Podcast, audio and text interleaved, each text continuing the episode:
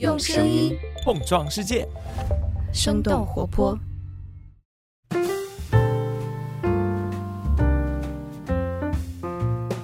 嗨，大家好，欢迎收听《声东击西》，我们一起用对话来发现更大的世界。我是徐涛。那现在还在春节期间，我也就在这里给大家先拜个年，祝大家虎年大吉。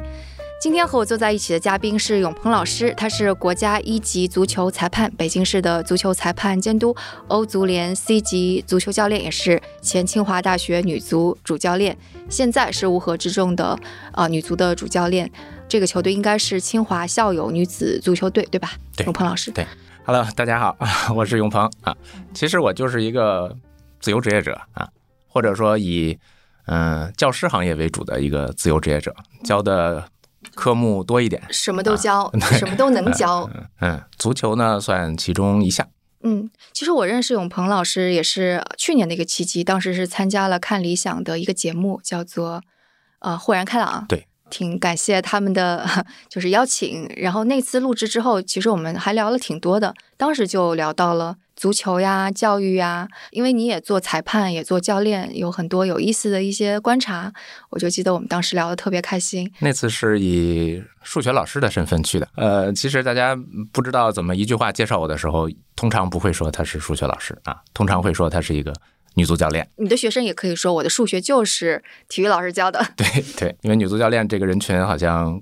更有区分度啊，就会给人留下印象深刻一点，因为人数比较少。嗯嗯，对，其实大家可能听到我们这个开场，就基本上知道我们这次会要聊什么了。上个周末，女足刚刚在亚洲杯上夺冠了，而且这几天又都是冬奥会各种金牌。或者是各种比赛，中国男足和中国女足啊，啊，对，一起给了我这么一个机会。对，所以那个女足那场比赛，就是你看下来会有哪些给你印象深刻的东西？我觉得这个队确实处在一个非常好的状态下啊，尤其是他们连续几场都是以一种逆转的方式来取胜的，因为足球本身是不太容易逆转取胜的。嗯，先进球的球队会占很大的优势啊，说哦，这是一个规律是吗？嗯，对，因为先进球之后，你再去偏向保守。这个落后的一方其实是比比较困难的，在世界杯上都有很很多统计数据啊，就是你先进球的队获胜的比例是非常高的。但是现在中国女足已经有点不害怕丢球了，因为她已经逆转好几次了啊，所以她的心理是很沉稳的。最后也确实，嗯，又一次 让对方这个有点绝望的倒在了。终点之前，最后哦，我们的九姑娘特别开心，然后在镜头转到韩国队的时候，哇，他们的眼神表情真是太落寞了。对对，胜者和败者的这种体验平常都是有的，所以看到双方也都会设身处地的为他们高兴或者难过一下。嗯嗯，因为呃，我觉得这种中场前的大逆转啊，尤其是平常自己执教或者自己踢的比赛，那个确实是一种荡气回肠的感觉。哎，所以男足的那场比赛你是没有看对吧？呃，断断续续看了，也并不觉得它是一个观赏性特别高的比赛。然后我本来也没太觉得他们能够出现啊，而且那天确实也有点事情啊，就是后来看了一些集锦，嗯嗯嗯，就为什么问问这个问题，是因为网上很多人就情绪非常的强烈，男足。失败了，跟女足赢了冠军之后的这个情绪反差实在太大了。就我不知道对于你而言，你会有这样子的情绪反差吗？虽然我执教的也是一个业余球队哈，嗯，但总的来说也算一个从业者吧。就是平常在这方面看的东西也比较多一点，不会仅仅的看就是国家队这个层面他们的用一场比赛或者一个赛事的成绩来来决定我的喜怒哀乐。就是男足的现在的状态和女足的状态，其实他们是我们整个的这个中国足球的这个一棵树上长出来的结果啊。其实他们并没有那么大的落差，在我看来。怎么说？就是说，男足可能存在很多问题，女足也存在很多问题啊。而且他们相互之间要说互相学习啊，或者呃是有的，但是其实可以借鉴的程度，并没有大家想的那么高。在我看来啊。首先，足球这个事情是咱们中国体育里面比较早的迈出市场化的步伐的，它的魅力比较大，它是可以推向市场，能形成这个自我造血的机制的。那么男足呢，这是首当其冲走的最远的。那因为我们的市场化，在我看来也不是特别彻底的。那你在走向市场的时候，总会受到各种各样的这种牵绊。那本来你这个市场行为呢，应该是最终导致你越专业的人、水平越高的人，然后越能够展现这个运动魅力的人，他会获得收益，形成一个良性循环。但是我们的这个过程呢，大家都知道还是非常艰难的。那在这里面，基本上每年都会有一些这个黑天鹅的事件来出现。我觉得男足这个走到现在，应该是历经风雨的哈。那他在往往外去探索的过程当中呢，其实其他的项目也都在看着啊，也包括咱们中国女足也是在看着。而女足呢，她现在的这个状态其实和二三十年前并没有特别本质的差别，它还是一个专业体制的这么一个培养过程。只不过我们现在由于呃经济上比较好，然后有支付宝提供的这个呃基金的支持，他们可能条件上宽松了一些。呃，池子变得比原来大了。你说池子是青少年的可以选选材的这个面儿比原来大了。原来可能就几百人或者甚至几十人，就一直这么起来，就变成国家队，然后底下啥也没有啊。嗯，现在可能到了几千人这个级别，但是仍然是数非常小的。就是我们的这个国家队的水平其实是没有一个大的群众基础来支撑的。所以，如果要大的群众基础支撑，它可能会是什么样的呢？就是如果我们把足球当做一个非常非常有营养的东西，就觉得我们所有的小孩儿去接触它都会获得很大的收益，但是带着这种理念去推广它的话，我觉得最终它的基数就会变得很大。但是现在呢，我们是在选材，而选材的时候呢，其实脑子里已经已经想得很远了啊，就是这个小孩儿是不是将来嗯，可以有条件到国家队啊，这个为国争光等等。就是其实跟举重呀、体操啊，那个也还是差不多。对，在女足这个范畴仍然是这样的啊。嗯我看你之前写过一篇那个呃微信公众号，就讲到你也跟那个是朝阳女足的教练有交流过，就他想的还是出路的问题。对他们是一个在教育和这个体育相结合方面一个很大胆的探索，而且他们的教练呢对呃学校里的学业其实是非常关注的。刚刚我们说是有那个，就比方说更加市场化一些的一个存在，也有更加就是体制一路选拔起来的。所以你刚刚说的朝阳女足这个，它是一个什么样的存在？它首先面向全国来招生，小学一二年级的这种年龄的呃女球员啊，这个想踢球的都可以来。然后呢，他在北京呢找到了一个学校，这个一个小学呢作为他们的一个合作伙伴。这些球员呢就在这个学校上学，上学每天到三点半左右吧，就会用大巴车拉到基地去训练。训练完了，晚上是在基地一起上晚自习，然后一起集体生活，在在基地去过夜，然后第二天呢再送回这个学校来上课，上一天课，然后再运走。这些队员呢，就是从小学比较小的低年级又开始要过这个集体生活，然后每个星期呢回一次家，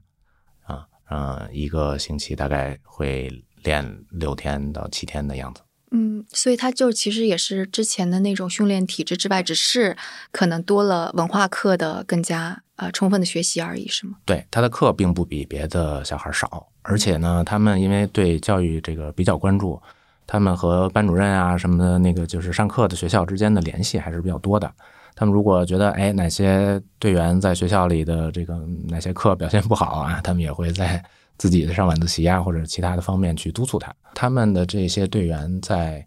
呃学习方面应该不算是被耽误的状态，也不比其他的那些呃没有训练的小孩差。哦，是吗？但是，毕竟他们在比较小的时候开始过这个集体生活，然后他们的人生呢会变得有些相似，嗯，互相之间的差异性就比较小。就是在一个真实的物理世界的过滤泡中、茧房中。对对，然后他们的这个训练量基本上还是就是相当于每天都要踢球。那每天都要踢球这件事儿，其实在欧美的这种教育观念里，其实是有点多啊，就相当于你这根绳儿是始终绷着的。他是说这是呃已经有专家之类去做过测试得出的结论，还是怎样？具体的科学报告我不知道啊、但是他们现在都是这么做的，就是说你需要对这个项目保持一定的饥渴，然后呢，你也需要有更多的时间去拥有完整的生活，有各方面的成长。这样呢，因为足球是一个各种不同的人的一个有差别的一个合作。你踢后卫的人，你踢前锋的人，踢中场的人，他们对你这个人的性格呀、各方面的能力啊，其实要求是不太一样的。对，是。嗯那如果你这些人有点过于相似的话，嗯那最后他们的合作效果就会有些差距。因为我们要把所有人的长处捏合到一起，嗯其实是一个更漂亮的一个情况，是吧？嗯嗯嗯，对，你在说这个时候，我就在想，前锋跟后卫和守门员的性格的确应该挺不一样的。嗯那他们这种就有点过于相似了。而且呢，呃，他们教练自己也跟我说啊，他举的例子我觉得特别形象，就一个皮筋儿啊，这个皮筋儿你一直蹬着它，这个蹬着它一个星期蹬七天啊，一年蹬三百多天，它就没有弹性了。他对这个运动，本来这个运动你在场上是要有表现的欲望，是吧？你对这个比赛是要期待的，嗯，但是如果蹬得太紧了，蹬的就是也没有各种缓冲的机会，也没有去其他的领域去做些什么事情，他对这个东西的理解也不会特别全面，然后你的这个饥渴程度就会下降。嗯嗯，但看起来好像这次亚洲杯上女足的表现力还是不错的呀。女足呢，怎么说？就是我们的这个传统的这套专业体系走上来，首先呢，这个操作的方式是我们比较熟悉的，然后呢，再以此为基础，再加上有一些资金的援助啊，然后大家有一些市场化的思考在里面之后呢，其实是在原有的状态下有了一定程度的改善，有了一定程度的解放。那虽然大家仍然还处在一个比较还是有改进空间，是吧？嗯，但是它跟过去相比，它属于一个释放的过程当中。嗯嗯这不光是中国了，就是其他国家的女足，它的这个市场化的程度，它的这个关注度啊，国家的投入的程度，也都是跟男足没有办法相比的。嗯所以中国的这套专业体系呢，就显得还是有一定的竞争力。嗯。那回到刚刚说那个朝阳女足的教练，就是其实相当于是，呃，你说的已经有了一定的进步，但是教练依然认为其实当中还有可以去改的地方。对，他自己是没有空间可以去改变的吗？还是说，如果你要想改变这个女足的一个生存面貌，把它变成一个融入到生活当中，就是有更多的女孩来踢球，变成有群众基础的项目，这个就不是一两个人他能够左右的事情。嗯他在他的这个层面上呢，他看到了一些问题，就是说，他觉得这个队的球员最终他们的比较高的目标当然是会走进北京队，嗯但是也有大部分的球员是不会进到北京队的。那么他们呢，就还是会到一个体育师范院校或者之类的啊，就是进行这么一个循环，将来去当教练。啊、所以就说就是相当于是他们文化课学的好了之后考体校，这是一条路。嗯这个教练呢，他本身我觉得他的教育理念也还是挺丰富的啊，就是想的比较多。他觉得这个圈子呢，好像是在进行一个内部的循环。他觉得整个这个社会生活其实是非常丰富的，嗯，包括各行各业之间，应该是让这些人的路越走越宽。他不想说，我一开始在招生的时候，就相当于让你们在小学阶段就做了人生选择。你要么就进北京队成为一个职业球员，要么你就是在体育行业做做一个教练或者怎么样。他希望你进到这个足球这个领域来之后，他能够让你的路走宽，而不是变窄。我还是非常认同的。但怎么样能够走宽呢？我觉得就是从小的时候叫大家来做这个足球训练的时候，我们不是以把他培养成职业球员为目的，而是我们内心想的是，这个足球它就是一个营养特别丰富的东西，我特别特别喜欢，我就要跟你分享。而且呢，它有各方面的营养，那你在这里面去吸收，比如说你的体格、你的合作、你的团队精神、你的这个心理承受能力等等等等。那这些素质是将来你是可以用到各行各业的，嗯而不是说只是一个足球的国家队队员他需要这些素质，而是你在各行各业做各种职业都是需要这些素质。嗯啊，所以如果我们的这个基层的教练啊，或者我们这些体育的推广者都是以这种心态来看待我们所推广的这些项目，而不是说我就是为了争夺金牌，是为了为国争光来来推推销这些东西的话，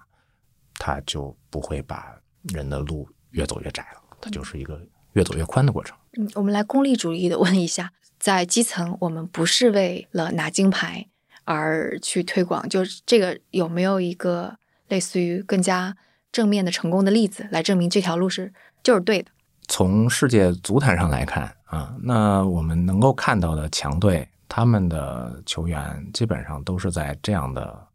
呃条件下成长起来的。嗯啊，就像他们欧美教练说的，就是一个基层教练看到眼前这些小孩的时候，他知道自己的这些徒弟里面只有千分之一、万分之一，最后才能够走到这个职业足球的赛场上，其他的人呢都是去各行各业的。那他的心态就是我特别喜欢足球，我把这个带给你们，然后你们呢也特别喜欢踢，在这里边就会焕发双方的这种主观能动性。啊，我们的传统的观念呢是觉得所有的东西是要靠意志、靠辛苦啊，就靠苦练，三从一大是吧？从难从严，从实战出发，大运动量训练啊，这是以前咱们体育场馆里经常贴着的标语，而不是说这个人他愿意练啊，然后他就是喜欢这里面的各方面的，从力量到艺术的表现，从这方面去提高自己。在这种氛围之下，那现在这个欧美他培养起来的这些球员，在球场上他的这种表现出来的能力，那都是说你逼着他去做什么，是肯定无法达到的这种效果。你就像比如说 C 罗，他在他这个年纪，他能够达到这个保持这么好的一个运动状态，他有他的特别的，就是超人的这种自律，是吧？这种自律呢，不是说别人告诉他你每天必须怎么怎么着，这是他自己对自己的要求啊，这是他自己对这个项目的热爱才能够做到的这一点。其实我的确是看到，也不光是足球啦，其实欧美很多地方的算是小孩子的教育吧，或者小孩子的俱乐部，他们的教练似乎都会把类似于社交情感呀，类似于综合的身体素质，以及一些心理成长培养列为他们培养的目标之一。之前的节目当中我也提到过。像我作为一个就是小孩子的妈妈，我们的那个球队请来过，相当于是给家长的教练，然后告诉我们说我们应该怎么陪伴小孩子运动，做一个怎么样的父母亲。比赛的时候，我们是应该在旁边大叫呀，还是应该 enjoy the game，就享受这个比赛的过程，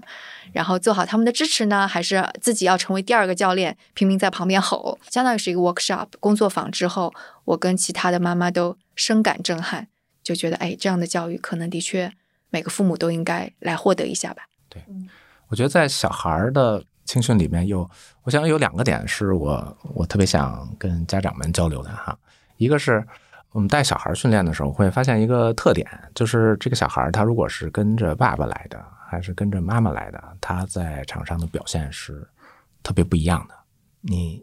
有感觉吗？我。最主要是我儿子在训练的时候，我自个儿就去健身房了，所以我只有在他比赛的时候，我会在旁边看的紧张兮兮的。但他平时训练的时候，我看的特别少。每个家庭的个体可能不太一样啊，但整体的感觉是，呃，跟着爸爸来的，跟着男性家长来的，他会表现得更勇敢，更不怕受伤，有突破自我的这种精神。跟妈妈来的呢，他有的时候会显得比较娇气，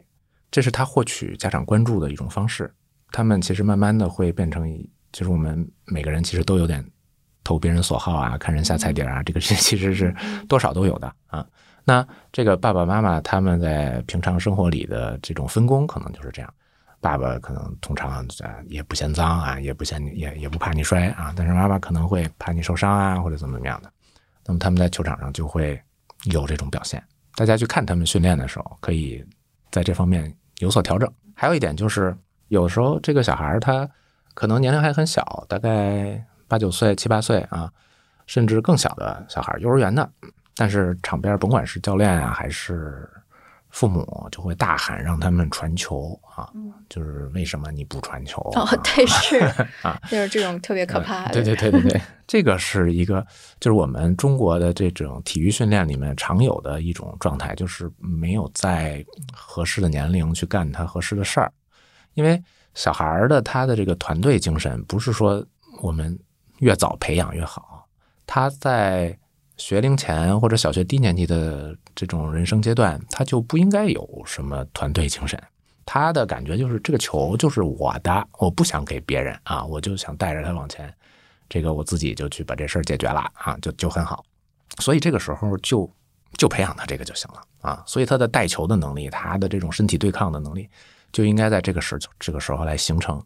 然后这个时候呢，我们也不要让他们处在一个大的团队里，比如说这个球队比赛啊，这是什么八人制甚至十一人制，这都是不合适的，是吧？其实就是两人制、三人制就挺好啊，这样子。嗯，就是如果非要传球的话，他也这个理由非常充分啊，可选择的东西比较少。然后另外呢，他真的就是不要逼他去传球，他这时候他就喜欢带，就让他好好把这个带练好了。啊，等他将来有了团队的意识，他再去练团队的东西。因为这个就肯定是属于群众基础这部分嘛。从那个类似于像那个国家队的教练啊这种学来的，还是就是自己的实战经验当中发现？这个都有吧。我觉得，呃，我也经常参加一些他们欧美的一些教练的培训班，也看一些看一些书。一九年的时候去德国，是是去德国对吗？一八年，嗯。一大帮人每时每刻都在喊让他传球的时候，这说明这件事儿本身就是做的很不自然啊！这就应该我们就要反思一下，他这个年龄段的天性是什么？我觉得教育嘛，还是要顺其自然的，嗯，给他提供一个合适的门槛儿，然后他迈上去也很愉快，也很有成就感，这就是好的东西。对，当我们在说这个的时候，就会有一个逻辑展现出来，也就是说，我们一方面意识到，如果我们的女足、男足要不断的踢得好，它一定是有一个非常庞大的基础。就刚刚我们说的这帮小孩子，然后这帮小孩子，他不断的可能大浪淘沙，最后变成国家队，取得一个好成绩，这当中会又会淘汰很多人。那可能一个挺顺畅的一个想法就是，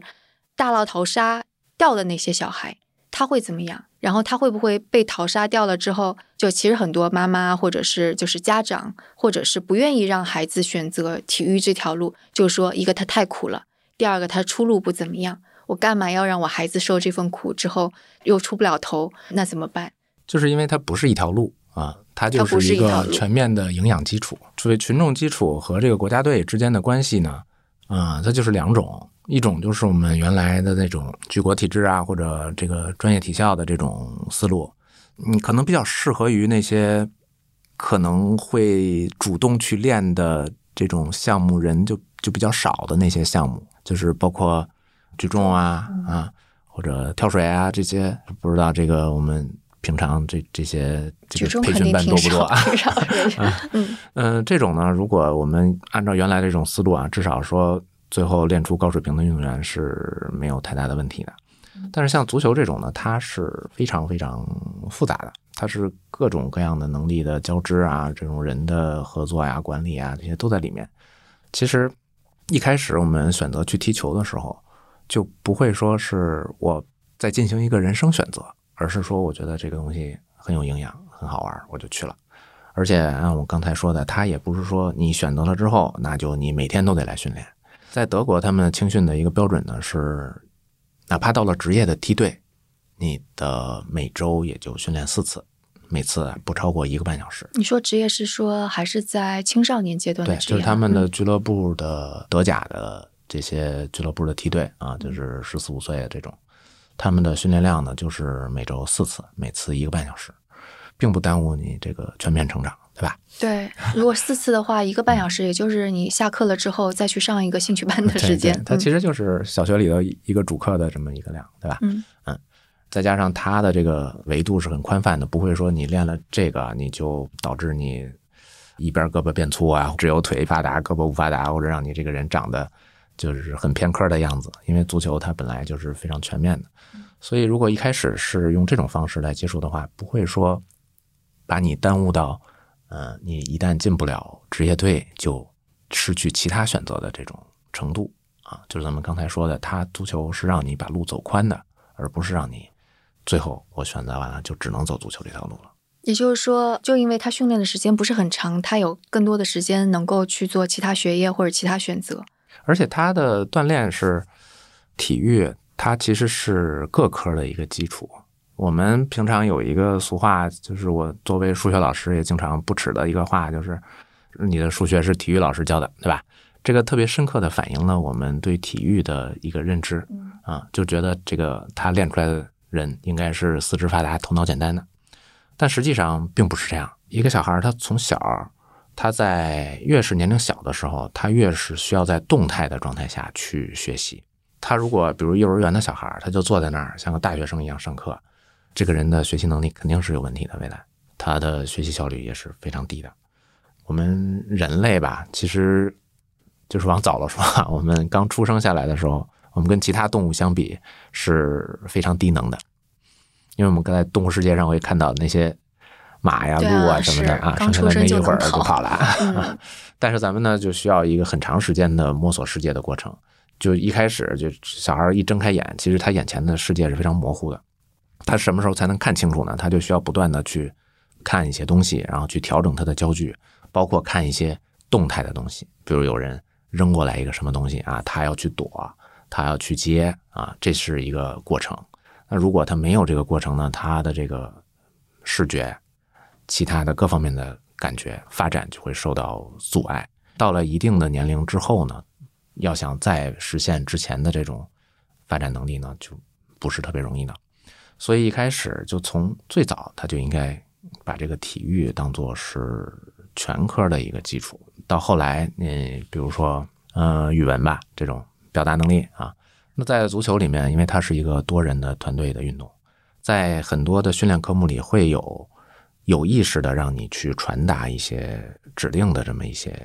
训练的环节。比方说，就比如说，现在可以安排两个队进行一个训练赛，这个训练赛呢，每一个进球是要有一个要求的，比如说每个球队它有一个九宫格。这个九宫格放在场外，放在场外呢，他一开始是蒙着的。一开始队长跑过去，先掀开一个题板啊，这个题板上，比如说要求这个进球呢是右脚进球，那么你下面呢，你就需要回去告诉你的队员，那你的这个下一个你这个队的进球需要是右脚进球，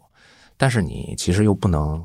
大喊出来，大喊出来呢，对方就听见了，他会给你的这个右脚进球呢造成一定的困难。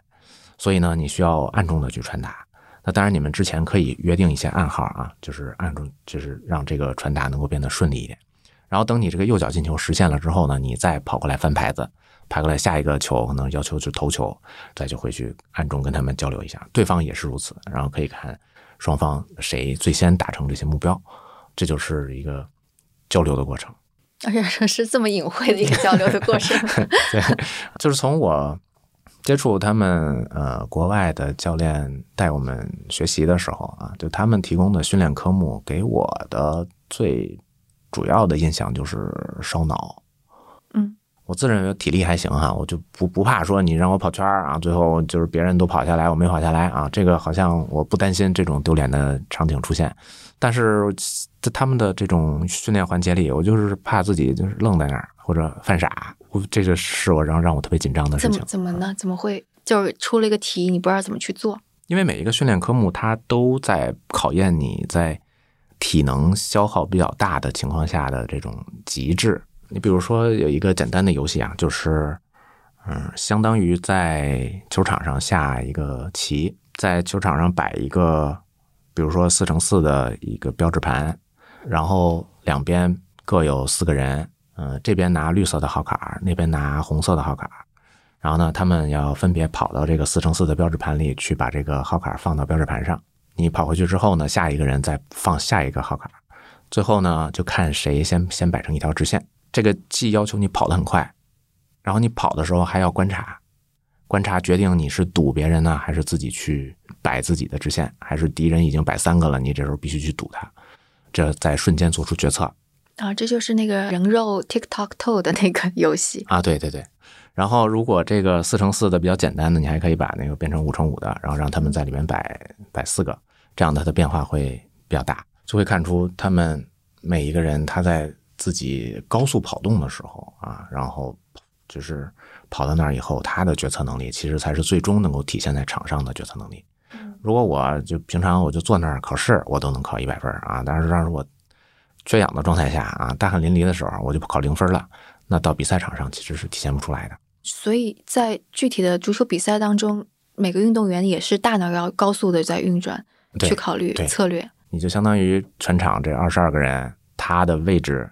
不同，都会决定你下一步的选择，对吧？嗯而且你必须在很短的时间内做出决策，这个才是有效的。他们这些锻炼呢，就都是提高你这方面的能力，而且你这些能力呢是可以用到各行各业的。回到我们说的那个足球大众基础这个来说，你先是做教练做了很多年，然后你又去国外取经，然后又当裁判，就在这个过程当中会有就是有些什么理念上的变化？其实我最早当教练的时候是一九九八年，我还在清华读本科的时候，在带队的时候，我所设计的游戏啊，或者是我的一些表达方式啊，都是为了让他们觉得这个东西好玩。就是我一开始设计的这些东西，其实都是出于我本人的对于足球觉得好玩的那些方面啊，包括说的一些理念。但是后来，嗯，在其实专业性上还是比较有欠缺的。那我在接触了一些欧美的教练之后呢，我觉得底层逻辑啊是非常一致的，给了我很大的信心。然后他们在专业上是让我觉得特别让我叹为观止的东西。我觉得，嗯，裁判这件事儿，它让我从一个角度看待了，就是中国足球它另外一个有点嗯欠缺的地方，就这种分工的感觉和规则的意识。也有幸去美国参加过他们的青少年裁判赛事的一个执法工作。它的区别就是在球场上，我们的球员呢，他嗯，虽然你是裁判，他是球员，但是他经常会替你思考一些事情，他不会把这部分工作彻彻底底的交给你。你在做一些对他不利的判罚或者跟他想的不一样的时候，他就会过来去跟你进行一些争执。在我看来呢，就是一个很不专心的一个状态，就是你其实就踢好你的事情就行了啊。之前有一个学弟吧，这个学弟以前跟我讲过一个事儿啊，就是他是从小练足球练的比较多的，嗯，他们学校的球队呢和日本的来访问的一个球队踢球，当时可能也还比较小吧，就去做边裁，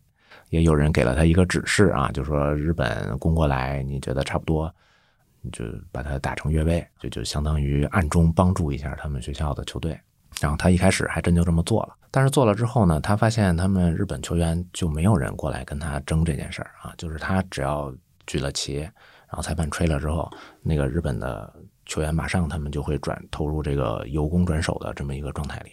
后来他自己被感染到了，他觉得这个跟他平常看到的场面非常不一样，所以后面他就非常认真的去做他这个助理裁判。我觉得他这个事儿是特别有感染力的。我们的球员，当你把一部分心思用到裁判身上的时候，裁判做了一个判罚，他通常会造成球场上的一个由攻转守、由守转攻的这么一个切换的地方。这时候，你如果有心思去跟裁判争一点什么，那你就会把特别需要你迅速行动的这么一个时机错过，你就没有站到自己该去的位置。这是我们中国足球的，也是一个很明显的差距啊！我之前做了几年裁判之后，我也写了一本关于这方面的书啊，我把这个想法好好的写了一下。嗯，呃，就是那一本那个裁判你在对裁判你到底在想到底在想什么？嗯嗯我本来想的标题是呃，足球从忘记裁判开始，嗯就是你走上这个战场的时候，裁判他就跟一块草皮一样，他就跟草地上的一个坑一样。或者它就跟今天下雨打雷一样，它就是你这个战场环境的一部分，你把它接受下来就好了。因为我们平常看电视的时候也会看到这个欧美的联赛有个高水平的世界杯，他们也会跟裁判有争执啊。但是从我在同一级别的这种体会上来说，就比如说在美国的这个青少年的比赛里面，他如果觉得他对我吹的东西不认可，他可能会过来问我一下，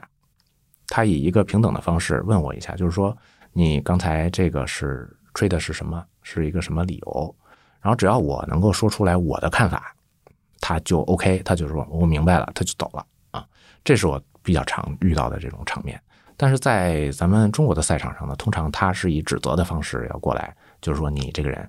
是不是眼瞎呀？是不是那个最后是黑哨了呀？对，是不是收钱啦？等等，用这种方式来跟你去探讨。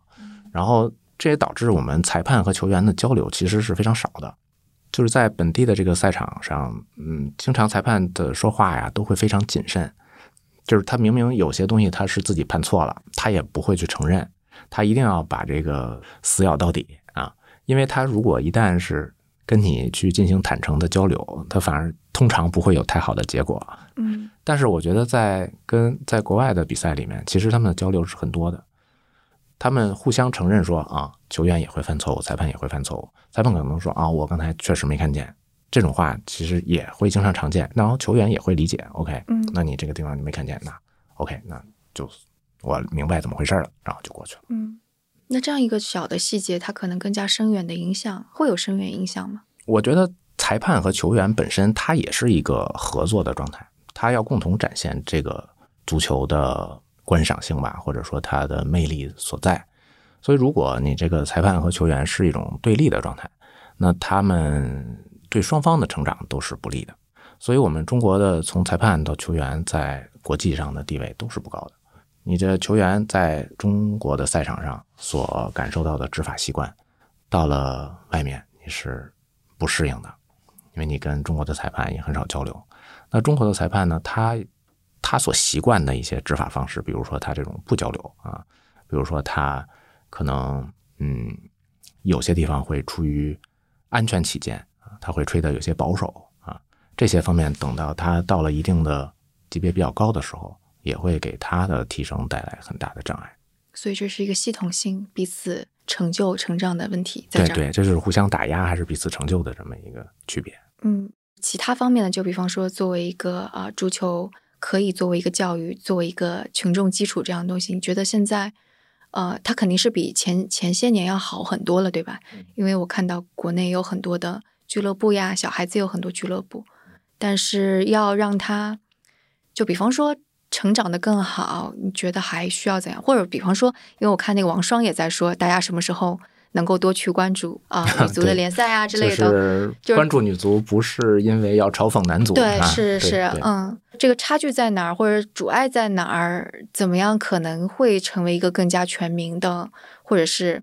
正面促进，就是每个人的这样一个运动？从我的这个角度来说，我觉得这里边比较明显的可以提高的地方，还是在于女孩的参与度有点低。女孩的参与度，嗯嗯，有几个方面啊，就是原来我在清华当这个校队的主教练的时候，因为我是比较注重这个群众基础的，所以那个时候我们清华的女子的比赛也会多一点，然后女裁判也会多一点。我当时给我的感觉是，整个这个足球的氛围就不是一个每天能够总是产生黑色事件的一个地方了，它就变得好像更温馨了一些啊，就是它的这种让人喜闻乐见的事儿就会更多一些，双方的积极性都有调动啊。然后在比较小的年龄段啊，就是这是我们的一个观念啊，就是觉得女孩儿跟足球好像是不太搭的这么两个名词儿啊。这个观念，比如说在美国的青少年联赛里，如果一个男足的球队，我是很容易看到一些亚裔的面孔的。男足的俱乐部里面亚裔的面孔还是很多的，嗯但是女足的就非常少，因为亚裔的其实中国人占的比例是非常高的啊。我觉得这是我们的一个观念在外面的一个体现。对，我觉得绝对是的。就包括我回想，就是刚刚我们来的路上，我们还说呢，嗯我感觉我小的时候就没有怎么碰过。体育课上没有碰过足球，嗯碰过篮球，但没有碰过足球。然后很多球类运动其实是上了本科之后嗯才接触。嗯嗯就尤其是这些有一定的身体对抗的、有一定大团队合作的这种项目是非常少的。那我在在清华当教练的时候，有一个给我的鲜明的感觉，就是这个留学生真的是特别好用，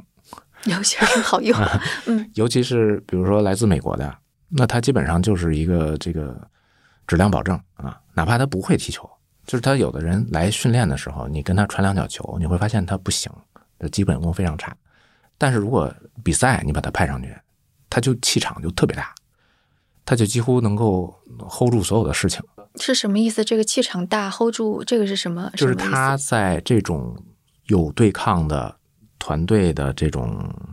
比赛当中，他的那种精气神儿，他的那种运动状态是特别到位的，就不怕冲撞，然后也不害怕去做判断。而且分秒必争，嗯，嗯就不会有什么时候会发愣啊，然后他有什么时候会懈怠，没有。对，我觉得这个特别重要，因为就是现在我在想哈，就如果让我去踢足球，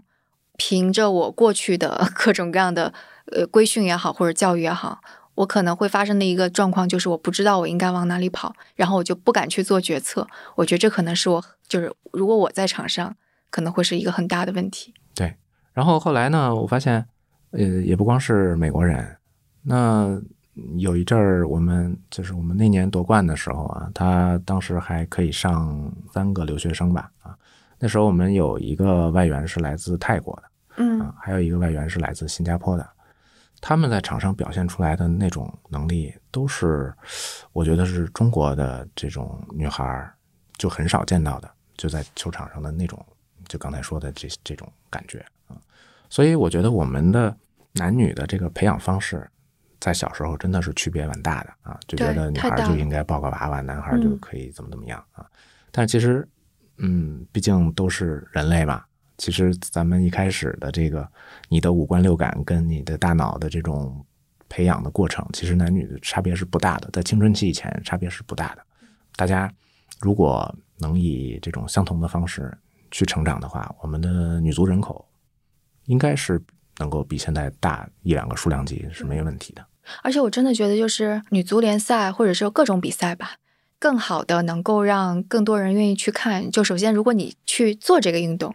或者你接触过，然后你对它感兴趣，你肯定是会愿意看比赛的。就比方说这一次我为什么会去看那个就是中国女子冰球队的比赛，就是因为我了解冰球，我之前看冰球比赛，然后我知道冰球的规则怎么样，我也就知道里边可能可以呃享受到乐趣在哪里。家人又跟我一起看，那我就会关注到冰球这个这个比赛。但比方说如果我就我打网球，那我也会去看网球比赛，其实是类似的。滑过雪，那我可能也会看看滑雪。其实真的就是，如果有更多的女孩子去踢足球，说不定就会有更多的女孩子会愿意去看足球比赛，包括女足联赛。对对，我觉得你说到一个特别好的点，就是平常我们会说这个一个项目的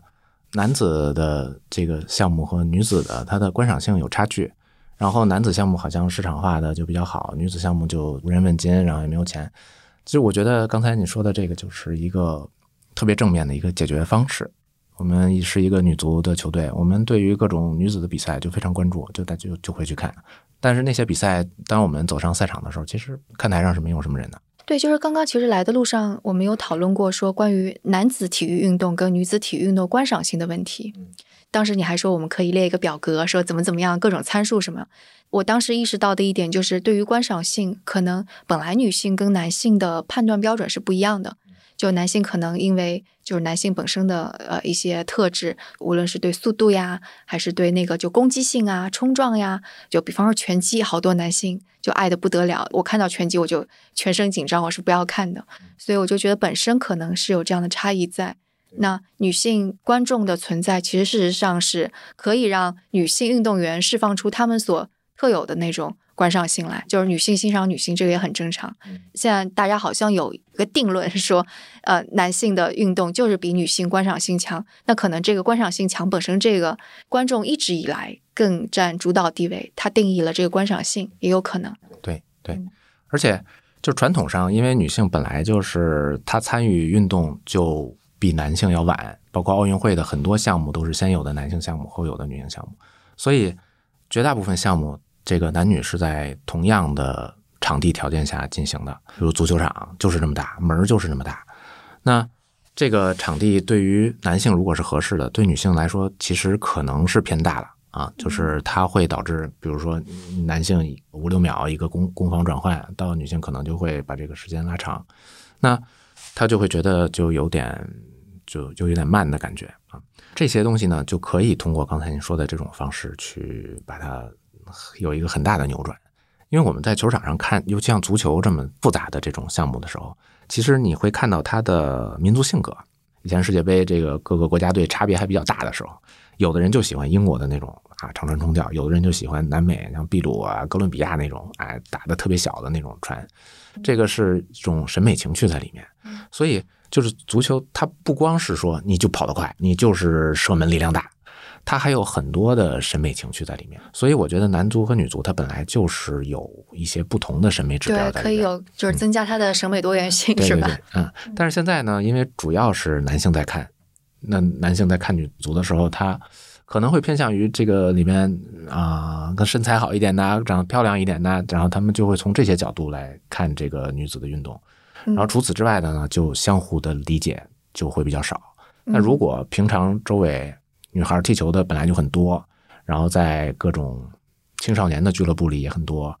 这时候不光是这些自己在踢的这些女孩，然后也包括他们的家人，他们平常看球的这些人都会对这个女子足球的这种。嗯，审美去怎么看会多一些感觉，或许有更多的人哎感受到哎，这是另外的一种足球风格。而且这跟各行各业我们说的那个，比方说在工程师领域，是不是可以有特别了不起的女性工程师出来，或者女性 CEO 出来？但她需要有更多的人去选择这个科目，然后需要有 role model，就是这样一个像一个模范一样的人物出来，然后让更多的女孩子受到呃鼓舞，然后去参与到这里边去。然后才能够越来越多的起来，各行各业其实是一样的。对，就把刚才的话题串起来的话，就是说，在很多的社会的审美层面，或者说一些专业领域，啊，通常男性都是占主导地位的。比如说，甭管是领导人呐，还是这个建筑师啊，还是呃其他的一些领域的高水平的人啊，科学家呀之类的。那么他在根源上有很大的程度上的原因就是。女孩在小的时候，她的运动比男孩要少。嗯嗯啊，除了这个性别上的一些选择之外，有很大的程度的原因就是这个。所以，如果这方面能够有一个比较大的改进的话，其实到了他们成年之后，在各行各业的成就会慢慢的趋向于平衡。对，我就是今天中午刚好是谷爱凌获得了那个金牌。其实谷爱凌就是一个很好的典型的例子，就是她妈妈。先是在北大读书的时候，应该是练短道速滑的，但同时又是学生物学的，如果我没记错的话。然后去了美国之后，也又接着滑雪，还当滑雪教练，同时又是生物分子学方面有研究吧。后来又读了呃 MBA，在华尔街工作。他妈妈本身就是一个这样子，既热爱运动又在学术上面取得成就的这样一个女性。谷爱凌也是三岁的时候就跟着她妈妈，她妈妈在做滑雪教练，她在雪场上。所以他就很多东西都不惧怕。后来我看了一下，天呐，真是太神奇了！就像你刚刚说的一样，就是，啊，他除了练某个运动，他其实应该接触到更多。我看谷爱凌，她也热爱越野跑，她也参加骑马，然后她也弹钢琴、练瑜伽，就真的是人生真是太丰富了。就这样，的确，她可以成为一个算是一个 role model 吧。就是刚才这个，我也突然想到，就是上次看女足世界杯的时候。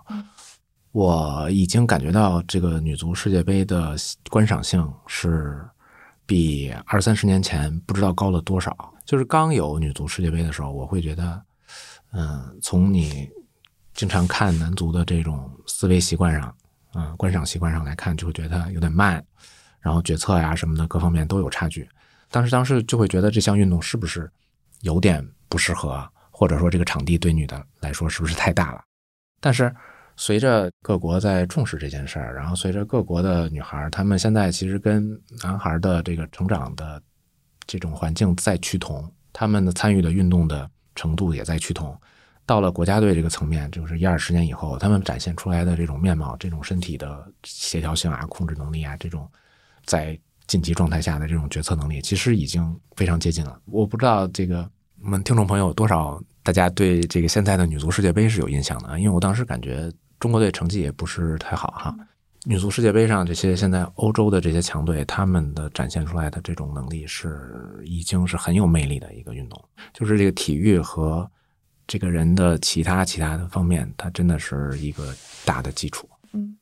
但是现在在那中国女子的联赛跟国家队，就是它还是两条线，对吗？就是它的群众基础就有从小就是不是说集训的那种方式，而是作为兴趣一样不断的练，加入俱乐部，然后最后选拔成为职业球员。就这条路是顺畅的吗？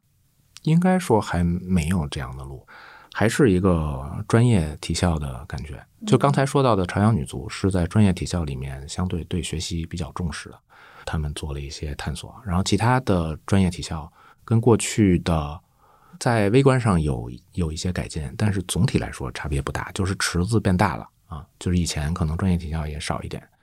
嗯，至于说你通过一个俱乐部，这个还是很窄的，二零一五年也是女足世界杯，在加拿大。那次在世界杯开打之前，我那时候正好在美国做裁判。我参与的那个比赛是叫美国杯，从八岁到十八岁的全美也有来自世界的其他国家的这个俱乐部的球队在那儿踢球。那个比赛一共是有一千一百多个队，男足队是六百多个，女足队是五百多个啊，差不多。嗯，因为那次世界杯，中国和美国也有一场淘汰赛是相遇了啊。在那个场面之下，我当时就会觉得，看到他们五百多个女足队在参加这一个一个赛事，而且同时，其实美国还有其他的青少年赛事在进行啊，就是不知道我们凭什么能够赢他们啊，就是这个感觉是非常强烈的。他们有五百支队，然后我们只有一支队，是吧？嗯，而且他们五百支水平也是相当高的，他们都不是专业球员，都在正正常的上学，然后去参加的俱乐部，就都是俱乐部的这种性质去踢啊。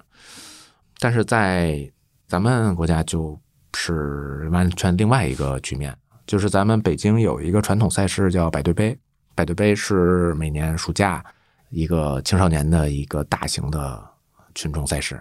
但如果你要是以一个女足队来报名的话，那通常可能会被调剂到，比如说你是报一个十六岁的年龄段的，他可能会调到你去跟十二岁的男足去踢，因为可能没有同年龄段的女队一起报名。就是这么一个尴尬的局面。然后我平常带的这个清华的校友女队啊，我们平常一般是一次训练一次比赛。然后这个比赛我们想约对手，其实也是挺困难的。就是你要想找一个跟你实力差不多的这种球，不是才会享受比赛哈。这样的差不多的球队是比较难找的。我们去年刚踢了一个叫快乐杯的比赛。这个快乐杯呢，最后他经过主办方和大家的各方，就所有认识的人啊，都在各种努力啊，最后是攒了十个队。这十个队呢，我们因为人数比较多，我们出了两个队啊，还有一个叫水军的俱乐部，他也是人数比较多，出了两个队。也就是说，相当于是来自八件弄了十个队，十个队踢了一个循环赛。这基本上就是整个的这个北京的业余女足的这么一个盘子了。而且这十个队呢。你可能只是跟其中的两三个队是实力相当，要么呢可能人家比你强好多，对付不了他；要么可能比你弱很多，就是这样的。我们的这个女足人口还没有到一个能够良性循环去影响这个社会的面貌的这么一个数量当中。我觉得这是一整套系统嘛，它是环环相扣的啊。说球队可能会说父母亲不没有鼓励女孩子去踢足球，然后父母亲可能又说。我们找不到更好的俱乐部啊，或者学业太重，所以你觉得这当中如果要有一个突破点的话，它可能会是在哪里？我觉得首先是我们对待运动的态度，家长要意识到这个运动对他的全方位的成长的一个价值，尤其是在比较小的时候，五岁啊、七岁啊这种，然后在青春期以前，我们把男女我们事先给他们定的这个框架能够把它打破一下。啊，就不是说我就把它往男孩的方向去养，把女孩的方向去养，这个其实已经是我感觉是比较腐朽的观念了。因为大家的社会分工其实已经是这个是在同一个平台上去竞争的。这两点有了之后呢，嗯，我觉得如果参与运动的多了之后，足球出于它的这个本身的魅力，它是肯定可以占到很大的份额的。男女搭配的这个局面。也是所有的从业者，我觉得都是喜闻乐见的啊。这里面我我不觉得有什么阻力，而且从我平常接触，你说俱乐部当中既招男孩也招女孩，这个是可以的嗯，对对对，有的女孩她在。这个女孩的人数不够，组成不了一个球队的情况下，他们也会加到男足队里去踢的。这个在青少年的俱乐部里还是挺常见的。对对对，在比方说，可能十四岁以前，男孩女孩差别没有那么大，甚至可能某些女孩还更高更壮一些。对对对，而且经常是核心。嗯，对啊，你说像那个冰球冲撞这么剧烈，就是在美国我看到也是男女混着打。对，所以我们现在的这种认知。很大程度上是他们这个三五岁的时候，我们的抚养方式造成的，造成了他们这个到了中学啊什么，产生了很大的这种体格方面的差异。但其实，如果大家用同样的方式来成长的话，并没有这么大的差异。嗯嗯，对，我觉得还有一个点是在就成年人自己身上，因为首先得我们成年人自己先动起来，对吧？就是成年人有一个体育的爱好，能够坚持去做，但可能现在很多成年人就是被九九六呀，或者是家庭的事物给给缠住了，或者比方说妈妈这个形象，妈妈就一定是要 操劳家务，然后从来不参加体育运动，看上去。就动不动就生病了，是要这样，还是说妈妈也是可以带着孩子一块儿去参与运动的？的确，成年人可以先做起来。对，就其实我们这个球队在场边经常会遇到这样的妈妈，因为我们一般球场都会有很多块儿嘛，然后我们在这块场地训练或者比赛，然后旁边的妈妈呃或者一些其他队员的女朋友啊什么的，哎看到哎还有这样的一个成年的女足队在。在踢球啊，他们会觉得很新鲜啊。就从他们的表情上看，会觉得啊很惊讶，就觉得平常没有见过这样的事情。其实就不代表说他们肯定不会这样选择，而只是他们没见到。对，有一个让我印象比较深刻的是那个，我去健身房，因为我有孩子，所以有的时候我也只有周末有空。我通常是在周六的早晨比较早的时候我去健身房，那时候健身房里面的人比较少，只有那个老大爷。通常还会有小孩儿开始上体能课，然后这个时候就会有一个比较有意思的场景，就是你会看到小孩子在上体能课，跑得不亦乐乎，各种动作，然后妈妈在旁边坐在一个器械上面刷手机。我当时就想，是你都已经在健身房了，妈妈，你为什么不也一块运动起来？就为什么？我觉得咱们的传统上就是女性的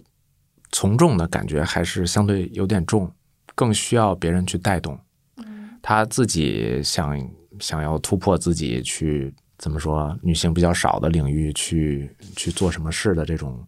魄力，好像是不太够的。其实这个也跟小时候运动不太够有关。对对对，然后所以这个事情的扭转可能需要几代人啊，一两代人的时间。我觉得需要时间。包括我们之前的文学作品，像女孩子更加喜欢文学嘛。我小时候也喜欢文学，看《红楼梦》。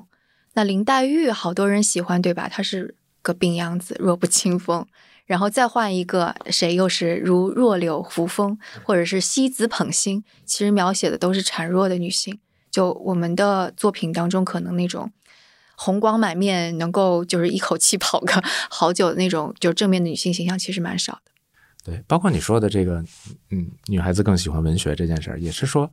也是规规训传，就是我们觉得女孩就应该喜欢看书，我们觉得特别正常。你喜欢踢球，你就是个另类啊，就是这种感觉。是，就是我记得那个当时，所以逼着他们只好喜欢文学。对，就是反正当时那个也是在呃冰球场旁边，在美国的时候，其实那会儿我觉得我还是。有一些思想就觉得女孩子其实还是应该文静一点，你不要瞎淘气之类的。但在那里，我看到好多女孩子其实就是瞎淘气，一会儿给你来个那个侧空翻，一会儿倒立一下，然后看到男孩子爬到一个高高的那个什么上去，他们也爬上去开始往下跳。就如果是在中国的话，我估计就是。就当然，男孩女孩可能都会被那个奶奶呀、姥姥说：“哎，别跳，好危险。”就都会教。但但其实就是在美国，我并没有看到就是家长会禁止，顶多会说你自己要注意安全，就可能会这样提醒一下。我觉得这些观念在好多细节上都有体现。还是之前我刚才说的，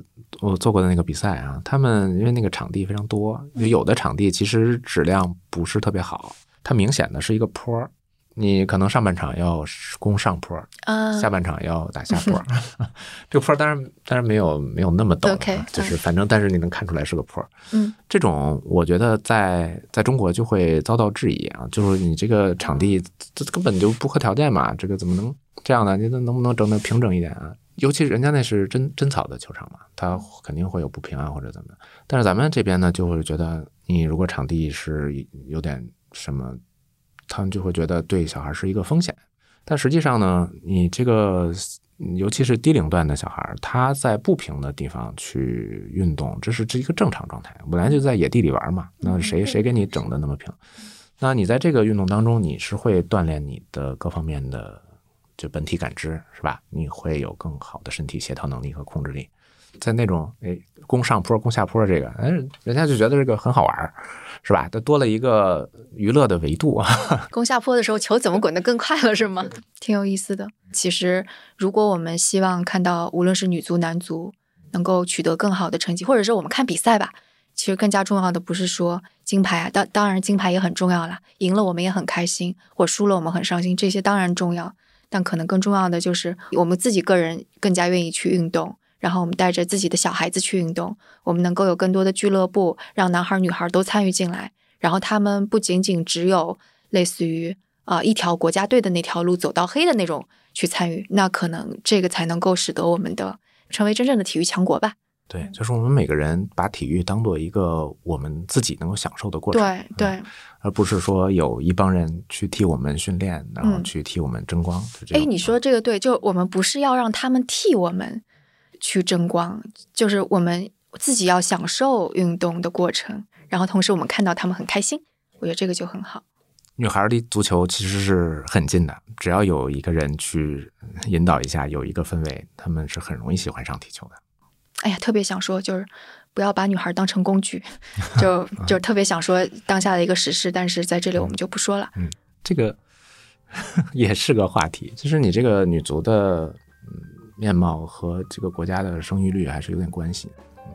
呃，我觉得这跟刚才那也都是一体的，就是你在小的时候，三五岁的时候，如果接触了更多的运动，那么在运动当中你会有更多的独立的思考，会有更多的自我的决策能力。那么这时候你的人生呢，就可能在很大程度上就不是说我